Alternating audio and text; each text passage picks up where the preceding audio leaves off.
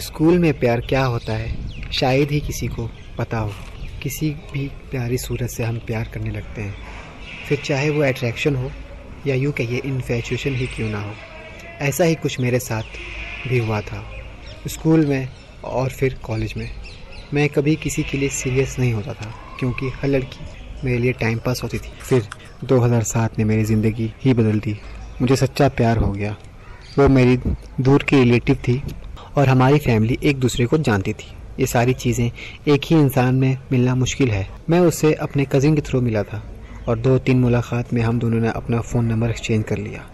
बाद में मुझे पता चला कि जिस कज़िन के थ्रू उससे मैं मिला था, वो उसे चाहता था। धीरे धीरे हमारी बातें रिश्तेदारों में फैलने लगी।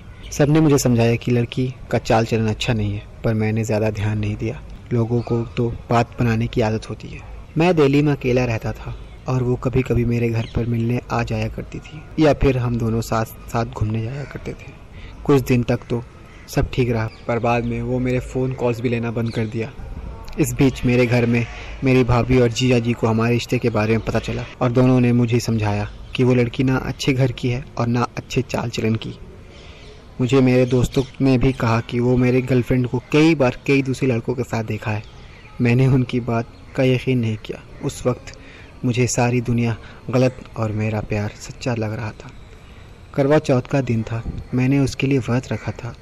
और मैंने उसे कहा कि पाँच मिनट के लिए ही वो मुझसे मिलने आ जाए। पहले तो आने से मना करती रही। फिर जब आई तो मुझे बोली, तुम मंदिर जाके मेरा वेट करो। मैं तैयार होकर आती हूँ। मैं मंदिर में दो घंटे तक उसका वेट करता रहा पर वो नहीं आई। काफ़ी इंतज़ार के बाद जब मैं घर आया तो मैंने देखा कि वो एक कार से निकल रही है और उसके ड्राइविंग सीट पे बैठा एक लड़की ने उसे हक किया और उसको फोर हेड पर किस किया। जब मैंने पूछा, ये कौन था? तो उसने कहा ये मेरा फ्रेंड है। और उस कार में उन दोनों के सिवा और कोई नहीं था। और धीरे धीरे बाद में ऐसी ऐसी बातें मुझे पता चली, जो मैं बयान भी नहीं कर सकता हूँ। उसका एक एक झूठ मेरे सामने आने लगा, जब उसने मेरे ही दोस्त को डेट करना शुरू कर दिया। तब मुझे एहसास हुआ कि कितना गलत था मैं। बाद में उसने मुझसे बात करने की कोशिश की, पर अब मैं उससे बात नहीं करना चाहता था, क्योंकि एक झूठ को छिपाने के लिए ना जाने वो कितना झूठ बोलती। इस पाँच महीने के प्यार से उभरने में मुझे डेढ़ साल लग गए। कभी मेरे दिमाग में एक सवाल आता था कि लोग प्यार करते हैं तो उनके बीच कभी धर्म, कभी कास्ट होने पर अड़चन आती है। मेरे साथ तो ऐसा कुछ भी नहीं था, तब भी मेरे साथ ऐसा क्यों हुआ?